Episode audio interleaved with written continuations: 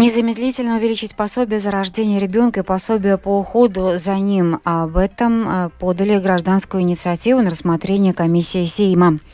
Латвийская ассоциация заемщиков пока не имеет четкого представления о том, как и для чего с банков будет взиматься новая пошлина.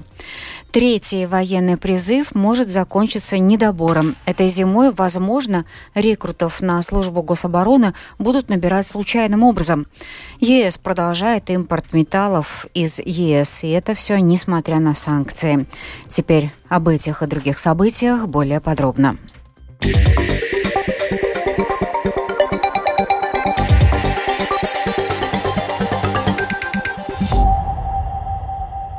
Незамедлительно увеличить пособие за рождение ребенка и пособие по уходу за ним. Такую гражданскую инициативу сегодня рассматривала комиссия Сейма по социальным вопросам и вопросам труда. Эксперты считают, что это помогло бы улучшить благосостояние семей с детьми, снизить уровень теневой экономики и поспособствовать росту рождаемости в стране. За заседанием следил Михаил Николкин. Сегодня депутаты и представители министерств и организаций обсуждали коллективную инициативу более чем 14 тысяч жителей о незамедлительном увеличении пособия за рождение ребенка и уходу за ним. Сейчас пособие по уходу составляет 171 евро, тогда как по подсчетам платформы экспертного сотрудничества Центр по делам демографии в 2023 году оно должно было достигнуть уровня в 466 евро.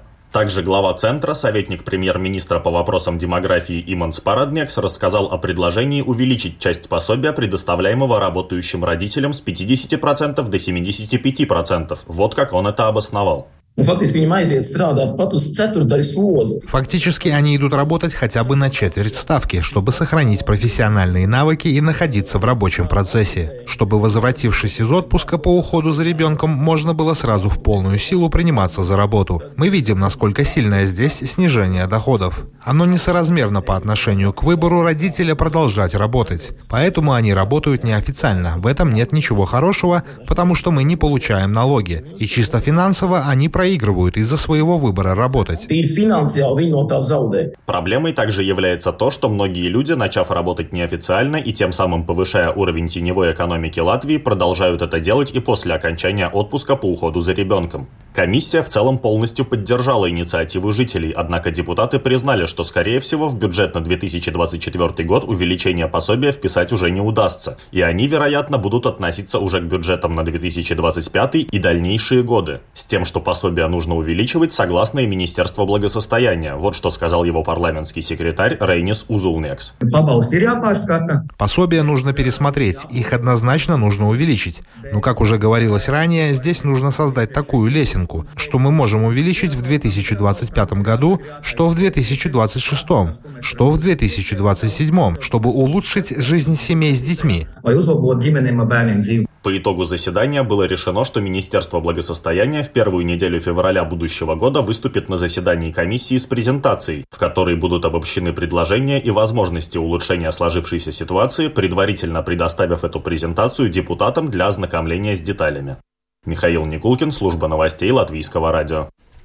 Латвийская ассоциация заемщиков пока не имеет четкого представления о том, как и для чего с банков будет взиматься пошлина для защиты заемщиков в размере 0,5% от остатка ипотечного кредита на первое число соответствующего квартала. Об этом в эфире Домской площади сказал Янис Аболинш, председатель правления Латвийской ассоциации заемщиков у нас, ну, наверное, нет дискуссий, потому что, например, с, а, с нашей ассоциацией мы узнаем какие-то предложения только тогда, когда они уже поданы э, комиссии, они уже рассматривают. Я думаю, что все-таки должно быть так, что, может быть, сели все за стол, да, переговорили тогда, какие могут быть, э, ну, те предложения и поправки где-то, чтобы, чтобы эту ситуацию изменить. Но то, что такой налог, ну, это право правительства и государства такое есть. Главное, конечно, опять с нашей стороны, куда эти деньги идут, чтобы, ну, мы больше боимся того, чтобы не было так, что эти деньги идут, ну, в другое какое-то направление, да, не, не в защиту заемщиков, а ну, какой-то другой цель, да, выбирает. Российскому зерну не место в ЕС, так считает министр земледелия Латвии Арман Скраузе. Он предложил оценить возможность введения запрета на импорт российской сельскохозяйственной продукции. Но при этом министр подчеркнул, что этот запрет не должен касаться транзита в третьи страны. Мартин Тронс, член правления крестьянского сейма, сказал Домской площади, что эту инициативу еще надо обсудить. Но он полагает, что российское зерно в Латвии не оседает, так как это нелогично. А, конечно, инициатива такая новая. Насчет этого вопроса у нас еще не было дискуссий э, с коллегами с министерства. А я думаю, что это надо, конечно, обсудить. То, что слушателям надо понять, что в Латвии по информации, которой я владею, российское зерно не остается. Он идет как транзит с поездами в Ригу, Венспилс, в Лепаю идет это зерно, которое загружает уже корабли, и дальше зерно уходит. Насколько я понимаю, в основном уходит в третьи страны. Это Африка, там, арабские страны и так далее, и так далее.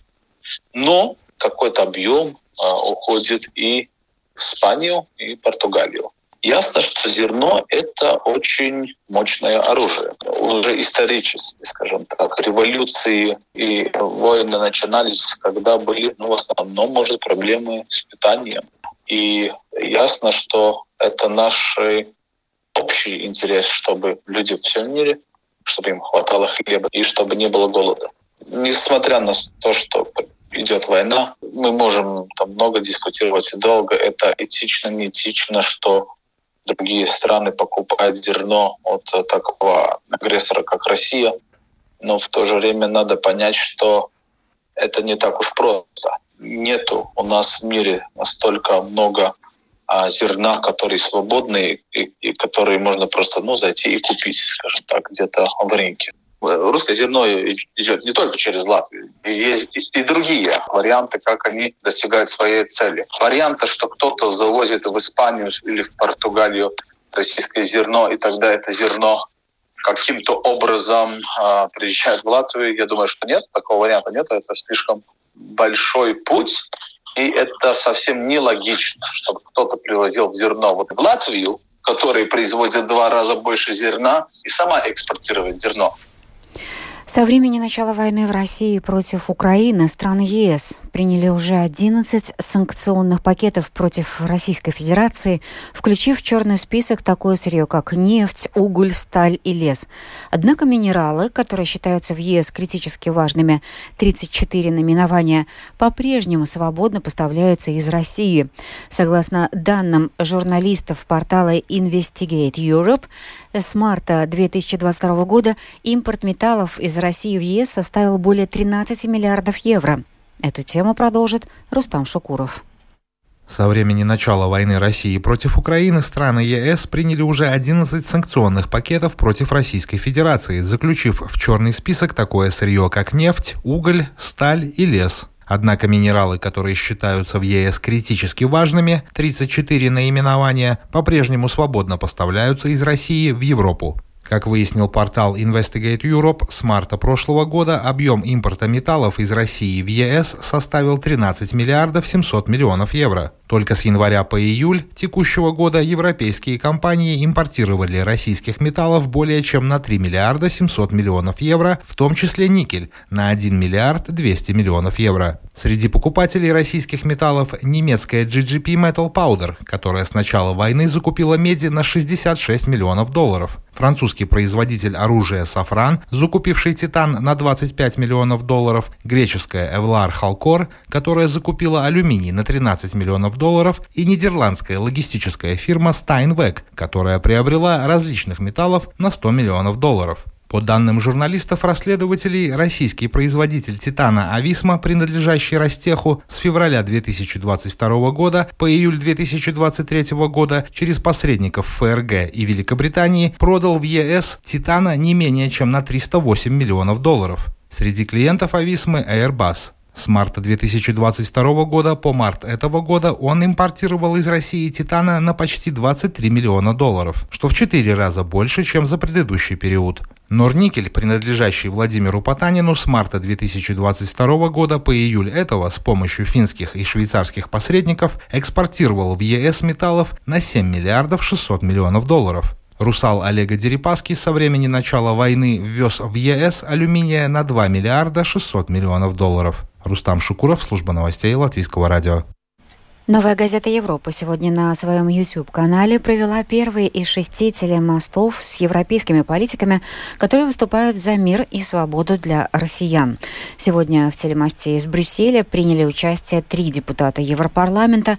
Так, Раса Юкнявичине, за председателя Европейской народной партии, прокомментировала вопросы о решении Еврокомиссии, которое предусматривает запрет на ввоз в ЕС личных вещей россиян, в частности, автомобилей.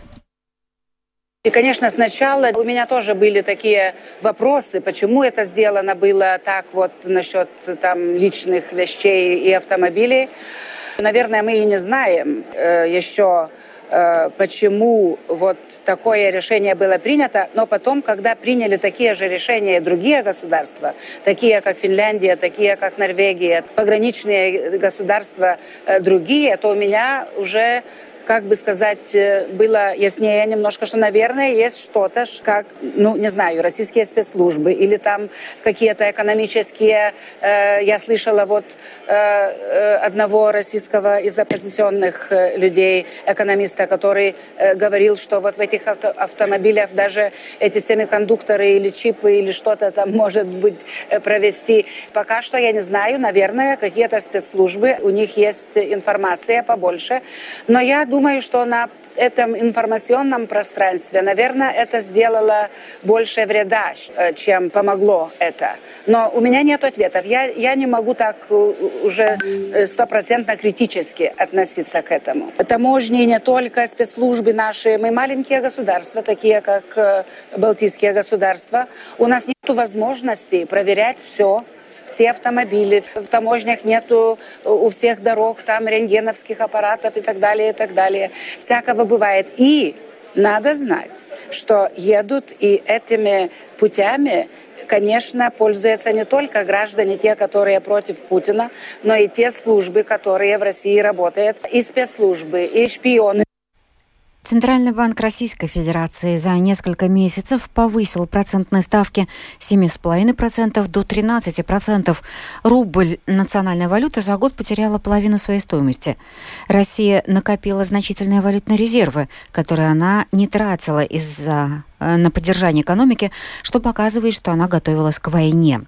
Из-за санкций Россия потеряла большую долю экспорта, а желаемые инвестиции из Китая и Индии не идут, рассказал в интервью латвийскому радио соратник оппозиционера Алексея Навального, экономист Владимир Милов. They have rerouted uh, some of the trade flows towards Asia. Правительство России переориентировало часть торгового потока в Азию, в Китай и на глобальный юг. Однако сейчас Россия понимает, что за последние 30-40 лет коллективный Запад был ее главным капиталом, донором технологий и навыков. Китай, Индия и другие страны не заинтересованы быть донорами. Инвестиции не идут. С начала полномасштабного нападения на Украину инвестиции Китая, Индии и Ближнего Востока в Россию равны равны нулю.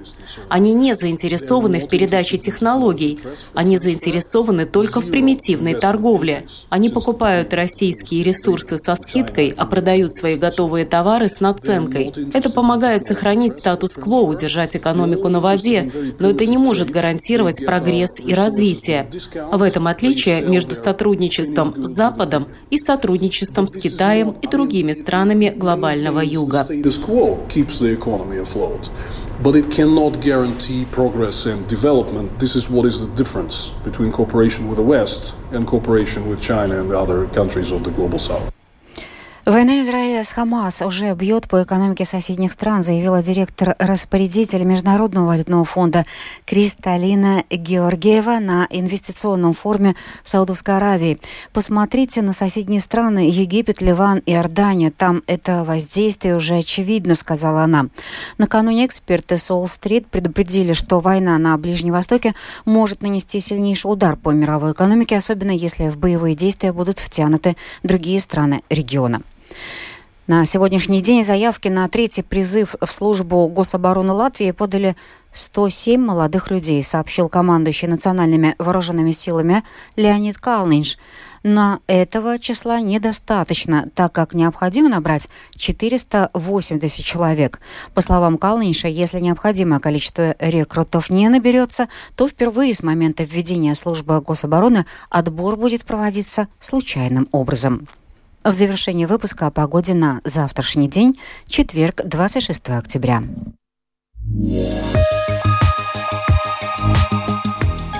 Предстоящей ночью ожидается пасмурная погода на востоке, на большей части территории страны, за исключением северо-восточных районов. Также возможен дождь, который сменится мокрым снегом и даже ледяным дождем.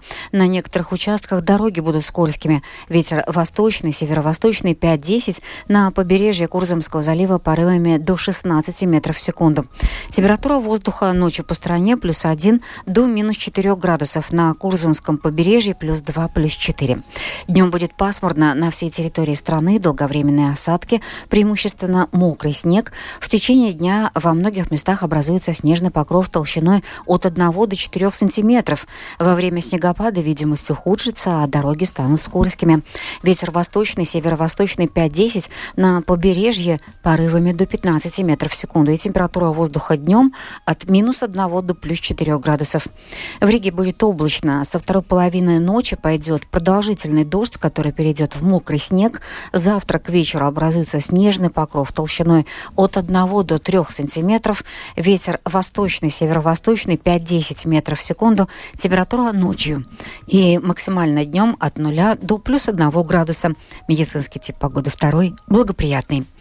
Это была программа «Сегодня в 13». 25 октября продюсер выпуска Марина Ковалева провела Юлия Михайловская. В Латвии 13 часов и уже 18 минут.